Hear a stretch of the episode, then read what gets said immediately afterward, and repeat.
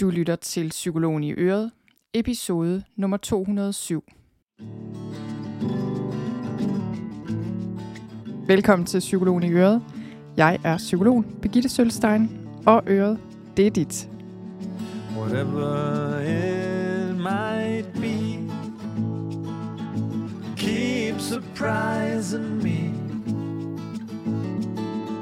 Whatever right it on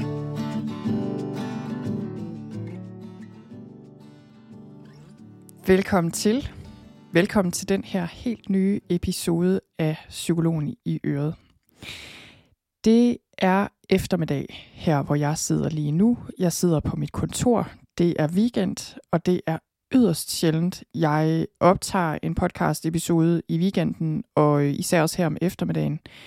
Men min mand, han tog lige børnene med ud af huset, og så tænkte jeg, nej, jeg går lige op på kontoret, fordi jeg har haft den her, det her emne til podcasten i tankerne i nogle dage, og, øhm, og jeg fik lyst til at sætte mig ned og dele omkring det her emne med jer.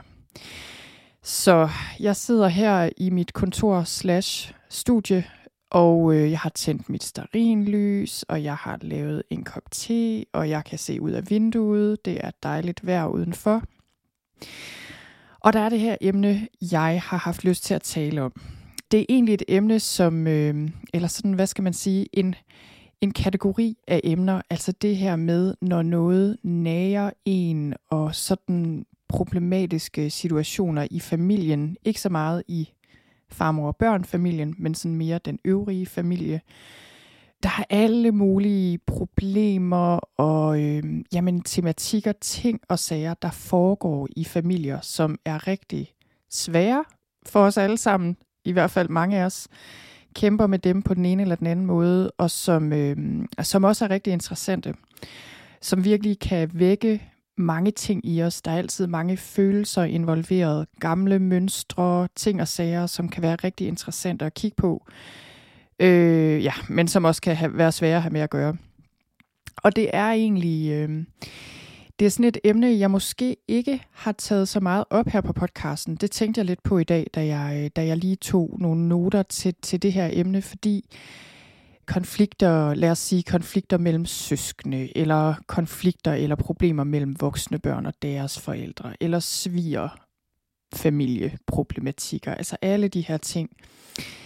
Det er jo selvfølgelig også noget, jeg, altså, jeg har i mit eget liv i forskellige variationer, og noget vi alle sammen kender til. Og det er ikke noget, jeg har delt så meget om, simpelthen fordi, at jeg, jeg har nok lidt modstand mod at lave øh, en podcast eller skrive ting, hvor jeg ligesom sidder og siger men og generaliserer, fordi det, det bliver lidt kedeligt, føler jeg, og lidt upersonligt, og jeg, øh, jeg har egentlig øh, langt hen ad vejen føler jeg, det fungerer bedst for mig, men også for jer, der lytter med, når jeg ligesom deler omkring mine egne erfaringer også, omkring de forskellige emner. Men lige i forhold til det her, der er det klart, at der er mange ting, jeg ikke deler, fordi jeg, øh, jeg er ellers jeg er meget åben. Jeg, jeg føler dybest set ikke, jeg har noget som helst at skjule. Men jeg, øh, jeg respekterer min øvrige families privatliv og anonymitet rigtig meget. De har ikke valgt, at jeg har en podcast, og øh, jeg har selvfølgelig lov til at fortælle min historie og sige de ting, jeg har lyst til på podcasten. Men der er også rigtig mange emner, jeg ikke siger noget om fordi jeg ikke synes, det, øh, det giver mening. Fordi det, øh, der, der er jo meget i min historie, der ikke kun er min historie. Så, så nogle af de her emner, som, som er svære, også for mig, det, det er ikke nogen, jeg deler om så tit. Men det, jeg vil gøre her i dag, det er alligevel at bringe noget op, fordi det var noget, jeg opdagede var en kæmpe ting i virkeligheden, og som jeg tror, mange kan have gavn af at høre om. Så det, det handler om dybest set, det er øh, det, der skete for mig i hvert fald. Det var det der med, at der var noget, der nagede mig. Altså noget, der bekymrede mig, og ligesom blev ved med at gå mig på. Noget, der fyldte rigtig meget i forhold til en familiesituation. Og det var noget, det kom til et punkt, hvor her den anden dag, og det var også derfor, jeg har besluttet mig for at tage det op her, fordi jeg, jeg så ligesom havde en lille proces omkring det her tema, og det gik op for mig, okay, der er virkelig noget at hente her for mig og for andre. Det kom dertil, at øh, den anden aften eller nat, to, tre dage, for to-tre dage siden, der endte med, at jeg vågnede om natten, eller det vil sige, jeg havde klokken var fire om morgenen, og først så kom det ene barn ind i soveværelset, så kom det andet barn, og min mand snukkede, og kender I det, det der med, at så bliver man vækket, og til sidst så kan man ikke bare sådan lige falde i søvn på 5 sekunder. Så jeg lå lidt vågen der klokken 4 om morgenen, og så, det var egentlig okay, men så lige pludselig begyndte mit sind ligesom at beskæftige sig med det her problem, og jeg, jeg fik den der fornemmelse i maven af, åh, det her, den her ting, den dukker op igen, og den bekymrer mig, og jeg ved ikke, hvad jeg skal gøre. Og så holdt det mig vågen, og jeg prøvede virkelig at falde i søvn igen i næsten en time, og til sidst så stod jeg op, så kapitulerede jeg, og så tænkte jeg, okay, fair nok, jeg står op. Og, øh, og så prøvede jeg ligesom at arbejde lidt med det på forskellige måder, og det er noget af det, jeg vil dele her. Så, øh, så det, jeg synes er så interessant ved det her, for det første så er det interessant det her med konflikter i familien, og hvad gør vi? Fordi når der er et eller andet, er min erfaring i hvert fald, øh, som, som bekymrer os på den her måde, der holder os vågne om natten og bliver ved med at nage, så er det som regel, fordi det er et problem, der ikke lige er en nem løsning på. Fordi hvis der var, så ville vi jo bare gøre det, der nu skulle gøres. Og det er tit fordi, at, øh, at familierelationer er komplicerede, og der er mønstre, der går langt tilbage, og det vækker alle mulige følelser i os og i andre. Og det, det er bare, det kan være mere, det kan være sværere end som så, og ligesom gøre noget, når man kan føle, at man er i konflikt, enten med sig selv, eller måske med andre i familien. Og det, der er så interessant også, synes jeg, med den her slags bekymringer, som man måske godt kunne kalde det, nu kalder jeg det mere, at noget nærer en. Fordi for mig er der helt klart forskel, og der er forskel på, når noget bekymrer os på et tankemæssigt plan, hvor man kan sige, at nogle gange er det eneste, vi egentlig har brug for at gøre, det er bare at lære at give slip på de bekymringer, fordi det bare er et tegn på overbekymring, katastrofetænkning, overtænkning, tankemøller, whatever, grublerier, og vi har simpelthen brug for bare at lægge dem på hylden, og så er problemet ligesom løst. Men når noget nager mig, så er det ikke noget, der foregår i mit hoved, så er det noget, der foregår i min mave. Og jeg kan mærke, også lige nu, hvor jeg sidder og snakker om det, jeg kan mærke præcis, hvor det sidder. Det sidder sådan lidt dybt nede i maven faktisk, og det er ligesom bare sådan en ting, ja, der nager mig. Altså en form for uro eller bekymring, der sidder i kroppen. Et tegn på, at her er et eller andet, der er galt. Her er et eller andet, der skal kigges på. Her er noget vigtigt. Og når jeg mærker den form for Altså at noget nager mig. Den form for bekymring. Det er ligesom, det er sådan en, en dyb mavefornemmelse, og den har jeg lært, at den skal jeg lytte til. Der, der nytter det ikke noget bare at sige, ej, hold nu op, og lad nu være, og det er også bare dig, der skal lære at holde op med at bekymre dig, eller det er nok ikke noget, eller lad nu være med at overreagere, eller hvad man nu kan finde. Det er nogle af de ting, jeg kan finde på at sige til mig selv. Så er der simpelthen noget, der skal lyttes til. Så det synes jeg for det første er en vigtig ting at skelne imellem. Fordi nogle gange skal vi give slip på vores bekymringer, og andre gange skal vi lytte til dem. Og tit skal vi faktisk lidt begge dele. Det kan jeg i hvert fald mærke, at jeg også har haft sådan med det problem, jeg kommer ind på her, at jeg skal, jeg skal lytte til det, og jeg skal ligesom finde ud af, okay, hvad er budskabet her? Hvad er det egentlig? Øh, jeg skal lytte til her, og så skal jeg selvfølgelig gøre det, der eventuelt skal gøres, og så skal jeg også lære at give slip på det, og lade være med at bekymre mig om det hele tiden. Så jeg føler, at det er lidt begge dele. Det jeg gjorde i det her tilfælde. Så nu vil jeg ikke sige så meget konkret om præcis, hvad det er det her, men jeg kommer lidt ind på det senere. Men, men lad os sige, der er et eller andet, og det har du sikkert prøvet, et eller andet, der nager dig, en eller anden konflikt i familien, et eller andet problem, du har, hvor du kan se, åh, det her det er noget, der fylder, jeg ved ikke rigtig, hvad jeg skal stille op med det. Som jeg havde den anden nat, skråstreg, tidlig, tidlig morgen her. Så jeg stod op, og så tænkte jeg, okay, nu skal jeg ligesom forholde mig konstruktivt det her, fordi det er tydeligvis noget, der holder mig vågen. Jeg bliver nødt til at forholde mig til det. Så det første, jeg gjorde, fordi jeg kunne mærke, at jeg havde tanker, der bare fløj rundt i hovedet på mig, og jeg kunne ikke rigtig helt finde ud af, hvad der var op og hvad der var ned. Det første, jeg gjorde, det var, at jeg prøvede at gøre noget, der groundede mig, der gav mig jordforbindelse, og fik mig til at komme lidt mere til stede her og nu så jeg bedre kunne mærke mig selv. Så det jeg gjorde lige der, fordi jeg også var alene i huset, eller alene nede i stuen, fordi ingen var stået op på det her tidspunkt. Øh, jeg lavede noget yoga. Det er tit noget, der plejer at hjælpe mig, i hvert fald hvis jeg laver det et stykke tid. Så jeg satte en af mine yoga-videoer på og gik i gang med at lave yoga. Så, så det var første vigtige skridt for mig, og det kunne også lige så godt have været en gåtur, eller havde det været sommer, kunne det have været noget havearbejde, eller altså et eller andet praktisk. Kunne måske også have været meditation, hvis jeg havde ro til det, øh, hvis jeg var alene. Det kunne også have været at skrive min dagbog, og på den måde sådan ligesom finde ud af, hvordan jeg havde det. Men i hvert fald et eller andet, der, øh, der grounder mig. Det er første ting, og det var første ting, jeg gjorde her. Så det jeg fandt ud af, for det første fandt jeg ud af, at jeg ikke var særlig nærværende. Fordi jeg, jeg kan huske, at jeg havde den her fornemmelse af, selvom jeg faktisk lavede yoga i, i hvert fald en halv time, tre kvarter, tror jeg, jeg var nået ind i det, hvor jeg stadig kunne mærke den her følelse af, okay, jeg er bare ikke særlig nærværende. Men det, var, det er også okay. Sådan er det nogle gange, når vi laver de her øvelser, hvad end det er yoga eller meditation eller hvad det er. Formålet er egentlig bare at komme til stede nok til at kunne finde ud af, okay, hvordan står det til? Og sådan som det stod til ved mig i hvert fald på det tidspunkt, det var, at jeg var ikke særlig nærværende. Jeg havde svært ved at holde balancen. Øh, jeg havde svært ved at, at lave nogle af de øvelser, jeg ellers normalt slet ikke har noget problem med. Jeg havde også ondt i maven, kan jeg huske, jeg fandt ud af. Det var mest, fordi jeg havde spist en stor flødebolle, lige inden jeg gik i seng sammen med min mand. Men altså, det var det der med at finde ud af, hvordan har jeg det egentlig?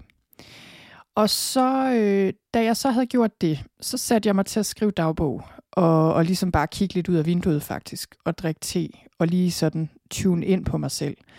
Og så prøvede jeg at stille skarp på, okay, hvad er det i virkeligheden, problemet er? Fordi jeg havde sådan lidt, det rodede lidt rundt ind i mit hoved, sådan lidt med den ene og lidt med den anden, og lidt med den ene måde, jeg havde det på, og lidt med den anden måde, jeg havde det på. Så jeg prøvede at finde ud af, okay, hvad er det egentlig, det her handler om? Hvad er det egentlig, der giver anledning til den her uro? Og i det her tilfælde for mig, der var det simpelthen en situation, hvor jeg var blevet stillet et spørgsmål af en i min familie, og var blevet bedt om at tage stilling til noget. Og så havde jeg instinktivt, uden overhovedet at tænke over det, så havde jeg bare svaret. Og givet et svar og faktisk sagt, jamen det er helt fint med mig, det, jeg skal nok finde ud af det, eller Altså, jeg havde ligesom bare sagt, ja ja, det er helt okay. Og, og det jeg så fandt ud af egentlig var problemet, det var, at det jeg var blevet bedt om at tage stilling til, det var ikke rimeligt. Og det var, jeg skulle ikke have sagt ja ja, fordi jeg kunne mærke i min krop, at det var ikke det, jeg mente. Og omvendt, så var det også en situation, hvor det var utrolig svært at sige andet. Og efterhånden, som jeg sad og kiggede på det her, øh, så kunne jeg se, ja, jeg skulle selvfølgelig have sagt, noget andet. Jeg skulle simpelthen bare have trykket på pauseknappen og sagt, det ved jeg ikke, eller det skal jeg lige tænke over, eller noget. Det, skulle jeg, det var helt klart det, jeg skulle have gjort. Men bortset fra det, så blev jeg også stillet i en situation, som faktisk var urimelig. Altså, jeg blev stillet et spørgsmål, som, øh, som ikke var rimeligt at stille mig, fordi det var, det var slet ikke op til mig øh, at, at svare på det her, og det stillede mig i en situation, hvor det var sådan lidt, damned if you do, damned if you don't. Altså, hvis jeg sagde, hvis jeg sagde ja, så, øh, så løste det problemer for andre, men så efterlod det mig i en knap så god situation. Men hvis jeg sagde nej, så ville det højst sandsynligt føre til, at folk ville have en reaktion på det, som også ville skabe nogle problemer. Så jeg kunne se, okay, det, det var fordi, jeg var lidt fanget i det her. Og der er sikkert mange af jer, der kender det her. Jeg gør i hvert fald, at det der instinkt med bare at sige ja, det er noget, der kan ske. Og i det her tilfælde skete det for mig, fordi mit umiddelbare instinkt var, jamen det skal jeg ikke stille mig i vejen for, eller jeg skal nok klare mig selv, eller, eller hvad nu. Og problemet er så bare, at jeg kunne mærke, eller ikke et problem, heldigvis kan man sige, min krop fortæller mig, og bliver ved med at fortælle mig, mm, det du sagde der, det harmonerer faktisk ikke så godt med, hvad der i virkeligheden er sund fornuft her, og hvad der i virkeligheden er det rigtige, for mit vedkommende i hvert fald. Så, øh, så det kiggede jeg lidt på. Og så, så det jeg gjorde, som også er noget, jeg gør tit, når jeg så ligesom finder ud af, okay, vi har et problem her. What to do? Så beder jeg sindsrobønnen, og sindsrobønnen er, giv mig sindsro til at acceptere de ting, jeg ikke kan ændre, mod til at ændre de ting, jeg kan, og visdom til at se forskellen. Og grund til, at jeg øh, bruger den her, jeg bruger den tit, sindsrobønnen, for ligesom at, at redde ud, redde trådene ud øh, i forhold til, hvad kan jeg gøre her, hvad kan jeg ikke gøre noget ved. Og jeg synes faktisk, at den her sindsrobøn, eller formel, eller hvad man nu skal kalde det, den er simpelthen så god, især i sådan nogle familiesituationer her, fordi det tit bliver noget med ansvar og noget med, okay, hvor går min banehalvdel til, hvor begynder andres. Og i mange familier, i hvert fald i min, der bliver det lidt rodet, og det er rigtig vigtigt, at jeg har styr på, på den del, øh, fordi ellers kan det meget hurtigt gå hen og blive noget rod, at jeg enten tager alt for meget ansvar og alt for lidt for mig selv, og, og det er virkelig noget, som, øh, som er vigtigt at holde styr på. Så jeg, jeg bad sindsrobønden, og det blev ligesom tydeligt for mig, øh, som det jo altid gør, jeg kan ikke ændre andre her. Jeg kan ikke ændre, hvad andre synes, eller hvad andre vælger, og det skal jeg heller ikke. Det har jeg intet ønske om at styre eller kontrollere. Til gengæld har jeg et ansvar for, og jeg har også et ønske om at melde klart ud og stå ved, hvad jeg kan mærke er rigtigt. Fordi hvis jeg ikke gør det, så ender jeg med at blive indebrændt for det første, og blive, øh, hvad skal man sige, blive meget skuffet over nogle beslutninger, der eventuelt bliver taget. Og man kan sige, hvis jeg ikke har meldt klart ud, også selvom det måske ikke er rimeligt, at jeg overhovedet bliver stillet i den situation, at jeg skal tage stilling til det, men når jeg nu engang er kommet til at sige noget, jeg vidderligt ikke mener, så er det mit ansvar at få rettet op på det og få sagt det, jeg mener. Så det fandt jeg frem til, okay, hvad kan jeg gøre her? Det jeg kan gøre, det er at melde klart ud. Og så kom jeg så frem til, ja, men problemet er, hvis jeg gør det, så øh, er der ret stor sandsynlighed for, jeg ved det ikke, men jeg kunne forudsige, fordi det har jeg oplevet før, at når jeg ligesom melder noget åbent og ærligt ud, så bliver det ikke taget særlig godt imod. Måske bliver jeg set som egoistisk eller besværlig og alt muligt. Og så kom jeg så videre til et andet spørgsmål, som jeg tit stiller mig selv. Og det er, hvilket problem vil jeg helst have? Så hvad vil jeg helst? At øh, jeg holder det her i mig, fordi jeg ikke rigtig vil skabe problemer for mig selv og andre, og så bliver jeg indebrændt og står ikke ved mig selv. Eller vil jeg sige min ærlige mening, og så må jeg, øh, og så må jeg leve med, med den risiko øh, i virkeligheden for at skabe splid. Og jeg kunne forudse, at fordi det her det var en ret stor ting, at det kunne potentielt skabe en ret stor konflikt. Og øh, så det kunne jeg godt mærke, jeg sådan, det havde jeg det ikke så godt med. Det er der jo ikke nogen, der har. Og det jeg så gjorde, næste skridt var, og det her var noget, jeg gjorde senere på dagen, det var, at jeg besluttede mig for at, at tale med en, der har sund fornuft, som kan hjælpe mig til at få klarhed over det her. Det ene, jeg gjorde, det var, at jeg talte lidt med min mand om det. Og han, han er altid rigtig god at tale med sådan nogle ting om, og det, øh, det, det bekræftede mig ligesom i den her følelse, jeg havde af, der er et eller andet her, der ikke er helt rigtigt. Hvad, hvad, hvad er op og hvad er ned? Så det var rigtig godt. Men jeg har også tit brug for at tale med nogen, der måske er sådan lidt udenforstående. Øh, det er min mand egentlig også i det her, og alligevel måske ikke helt, fordi han jo også er en del af familien og kender min familie. Og det skal lige siges, alt det her, det skal ikke forstås som et udtryk øh, om, at jeg synes, der er noget i vejen med min familie. Fordi der, altså, alle familier er jo forskellige. Vi har alle sammen vores mønstre og komplekser og ting og sager, og alle gør deres bedste. Og jeg, det er ikke noget med, at jeg synes, jeg er bedre end andre. Det er simpelthen bare... Det er også derfor, jeg kan sidde og tale om det på den her måde, fordi jeg, jeg bebrejder egentlig ikke nogen noget, men jeg har brug for at, at tage ansvar for min egen del, og jeg synes, det er interessant i virkeligheden at kigge på de her ting. Og det, øh, ja, for mit vedkommende, synes jeg, det er interessant at kigge på de her ting på den her måde.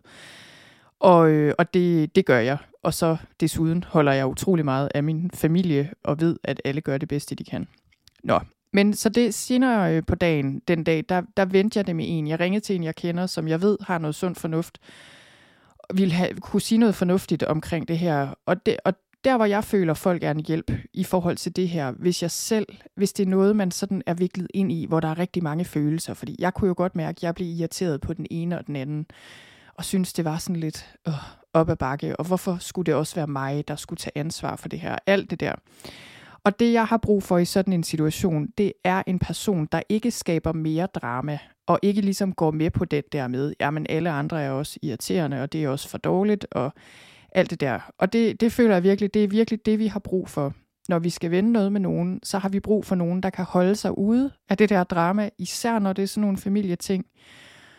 Og så se tingene øh, med lidt med et perspektiv, hvor man kan se tingene udefra. Og det gjorde jeg, og det var rigtig godt, jeg gjorde det.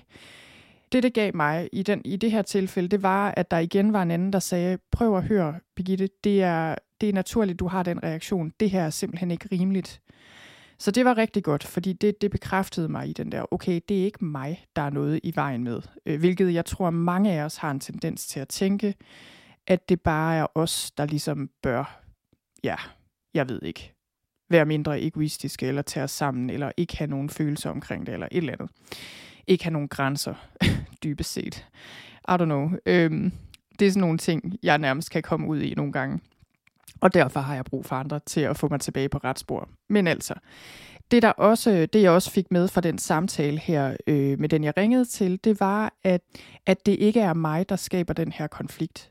Fordi der, hvor jeg hang fast, det var, at hvis jeg siger min ærlige mening, øh, stille og roligt, fuldstændig udramatisk, men bare for at sagt det her, og der så opstår splid eller drama, så er det ikke mig, der har skabt det. Fordi det er ikke mig, der har stillet mig selv i den her situation, og det er ikke mig, der har taget de her valg.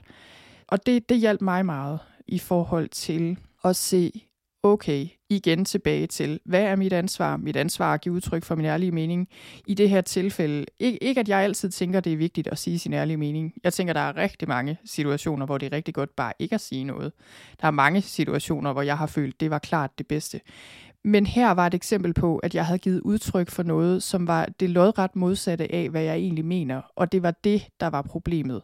Og det var det, jeg var nødt til at rette op på. Så, så det kan jeg gøre, og samtidig er det ikke mit ansvar, hvordan folks reaktioner er på det.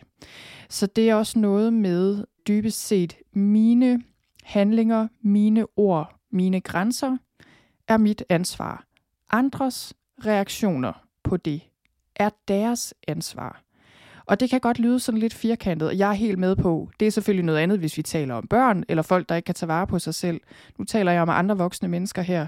Men når jeg siger det sådan lidt firkantet, så er det, fordi jeg synes, det er meget nyttigt, især hvis man er i en familie, hvor de her ting er blevet blandet sammen, hvor voksne mennesker går ind og tager for meget ansvar for andre voksne mennesker, hvor grænserne er blevet viklet ind i hinanden på en uhensigtsmæssig måde, så er det rigtig godt at kunne kridte banen op og sige, godt så, det her er mit, det her er andres.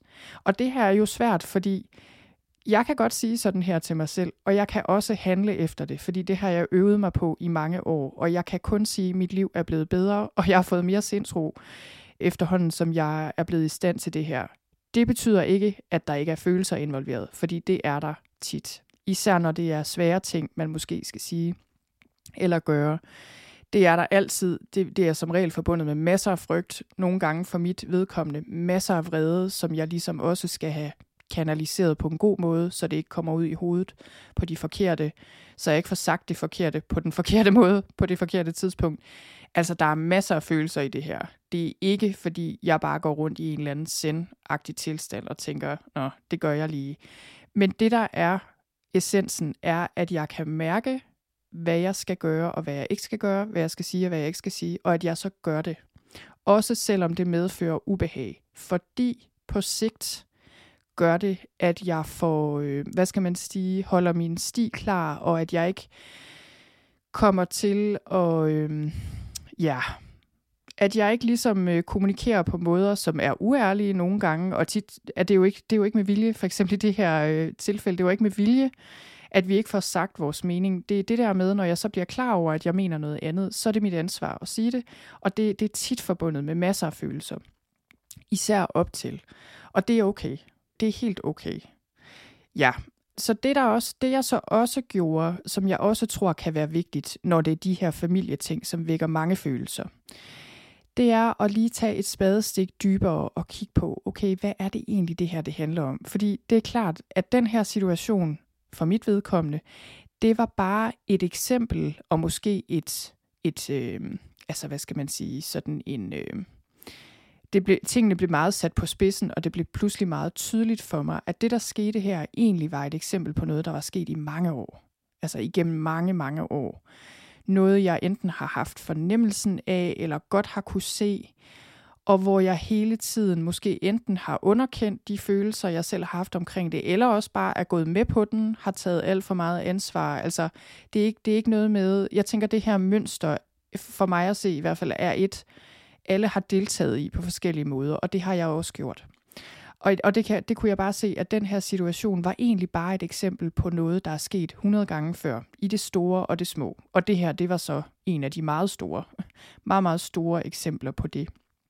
Så det jeg så gjorde, det var, at jeg faktisk tog en stund øh, senere på dagen, eller dagen efter, tror jeg det var, og så satte jeg mig ned igen og prøvede at skrive og prøve at finde ud af, hvad er det egentlig, det her det handler om?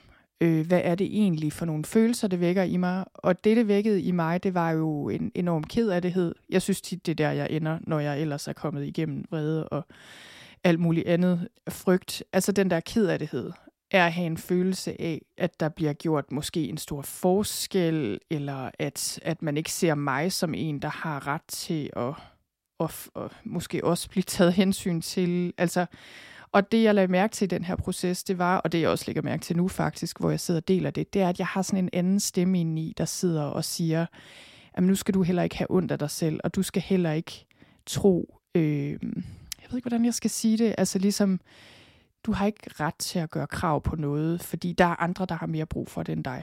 Og du skal ikke sådan tro, øh, ja, det er faktisk, jeg har ikke helt klarhed over, hvad det er. Men altså, I ved nok godt, hvad jeg mener. Den her anden stemme, der sidder inde i mig, inde i mig og siger, det er ikke okay, du har det sådan. Fordi det er bare ikke okay. Så, så det, jeg havde brug for at gøre, og det, jeg gjorde her, det var virkelig sådan at, at prøve at finde ind til nogle af de her følelser, jeg havde omkring det. Og det, det sådan egentlig mere handlede om i kernen. Og så også at prøve at lade være med at underkende mig selv, og prøve at lade være med at stille spørgsmålstegn ved det, og ligesom bare kigge på det, og sige, ved du hvad, der sker simpelthen noget her, der gør mig rigtig ked af det. Det er fuldt berettiget. Og det er bare sådan, det er. Og det, øh, det, det tror jeg for mig, det er ligesom, det er tit der, jeg tror, vi har brug for at komme hen, altså mærke de følelser, og følelser ligger jo tit i lag, og ligesom stifte bekendtskab med dem, for ikke at hænge fast i overfladen, hvor overfladen, altså for mig kan det tit være noget med vrede, eller bare tilbageholdenhed. Det kan også være frygt, altså for at komme ud af de her mønstre, øh, og de her automatreaktioner, så føler jeg tit, det er, det er vigtigt at komme det her spadestik dybere. Og for mig virker det tit at skrive for mig selv. Det kunne også have været en samtale med en anden. I nogle tilfælde, når det er store issues, man ikke selv kan komme igennem, kan det også være at tale med en psykolog eller psykoterapeut. Det kan også være, ja, gåture bruger jeg også tit, gøre et eller andet kreativt, praktisk. Altså, der er mange veje, føler jeg, i forhold til sådan at få lidt mere hul igennem øh, ind til os selv.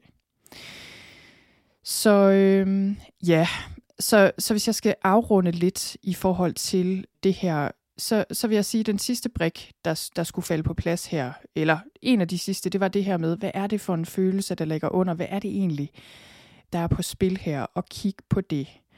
Og så igen måtte jeg ligesom sige, jamen der er nogle ting her, noget andre siger og gør, som ikke er mit ansvar. Altså det, det er ikke min skyld, og det er heller ikke mit ansvar. Og jeg skal heller ikke prøve at styre og kontrollere og ændre andre mennesker, fordi det er heller ikke mit job. Men jeg kan se, at jeg er en del af det her mønster, hvordan kan jeg tage ansvar for mit eget vedkommende på min egen banehalvdel. Og så måtte jeg i gang med at finde ud af, hvad skal jeg egentlig gøre her? Og for mig er det rigtig tit med den her slags ting, jeg simpelthen må forberede mig ordret, hvis der er noget, jeg skal have sagt. Så skal jeg simpelthen have forberedt mig ordret, fordi jeg kender mig godt øh, selv godt nok til, at jeg nemt kan komme til at sige noget, jeg ikke mener, eller jeg får lyst til at glat ud, eller sådan passe på folk, eller tage ansvar for dem og deres følelser. Så jeg, jeg skulle simpelthen forberede mig på, hvad jeg ville sige, have fokus på mig selv, mine egne ord og handlinger, tage ansvar for dem, at jeg får sagt tingene på en ordentlig måde. Men det jeg ikke kunne tage ansvar for, det var at bevare freden, og at alle skulle være glade, og at der ikke opstod problemer eller noget som helst. Jeg kan gøre mig umage i forhold til at få sagt tingene på en ordentlig måde, som er imødekommende og som ikke skaber ydre konflikt eller yderligere konflikt. Men jeg kan ikke ligesom garantere eller gøre noget, der sådan med, med garanti fører til, at der ikke opstår en konflikt, eller folk ikke bliver ked af det, eller hvad nu. Så igen, det her er ikke specielt nemt, og jeg vil sige, at det her er jo især ikke nemt i relationer, hvor der ikke normalt er en åben dialog, altså hvor, hvor man ikke er vant til at have øh, tale om uenigheder og konflikter, følelser på en åben og god måde. Fordi der er jo ikke, altså konflikter vil der altid være i nære relationer og i fællesskaber og familier. Det er bare en naturlig del af et fællesskab og af relationer. der, hvor problemerne opstår, det er, når vi begynder at kommunikere på uhensigtsmæssige måder, eller især også, når vi begynder at prøve at undgå at kommunikere overhovedet. Og det at lære det, for mit vedkommende, har været et meget stort stykke arbejde, jeg har gjort, og som, som gør, at mit liv fungerer godt øh, på rigtig mange måder.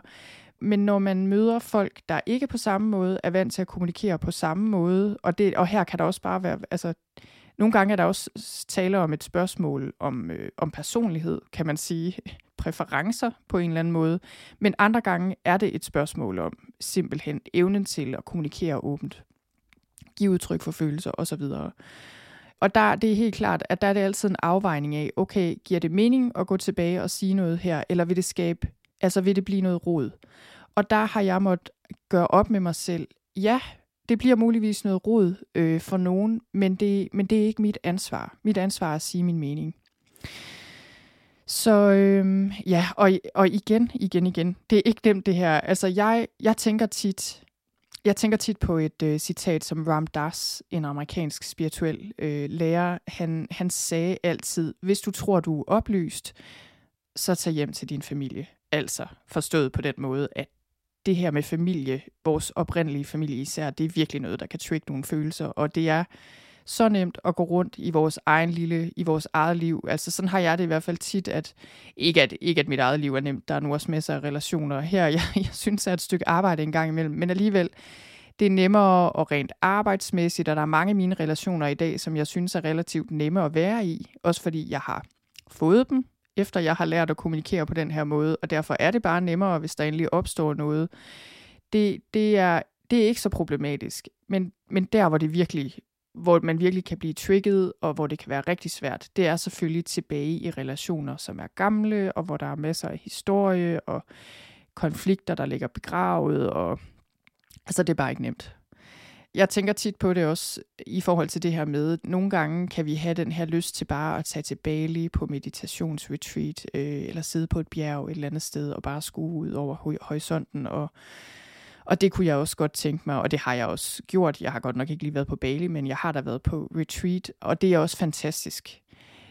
Men der, hvor det gælder, det er, når vi kommer hjem og er i vores liv og i vores gamle mønstre og ting og sager, og der er det altså bare sværere end som så. Det er ligesom der slaget skal stå, men det er også der, hvor det bare er hårdt arbejde og rigtig, rigtig svært. Og jeg tænker faktisk ikke, det er noget, vi kan gøre alene det her. Jeg, jeg har i hvert fald ikke kunne gøre det alene. Øhm, jeg er så taknemmelig for, at jeg har haft folk med mig på min vej, hvor jeg har kunne lære noget omkring det her. Og det, og det er bestemt heller ikke, fordi jeg er perfekt til det i dag.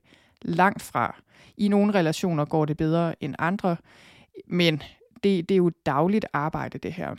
Jeg synes bare, det gør en forskel at have lidt mere klarhed over, og i det mindste have en fornemmelse af, okay, hvad er sund fornuft, og hvad er ikke sund fornuft.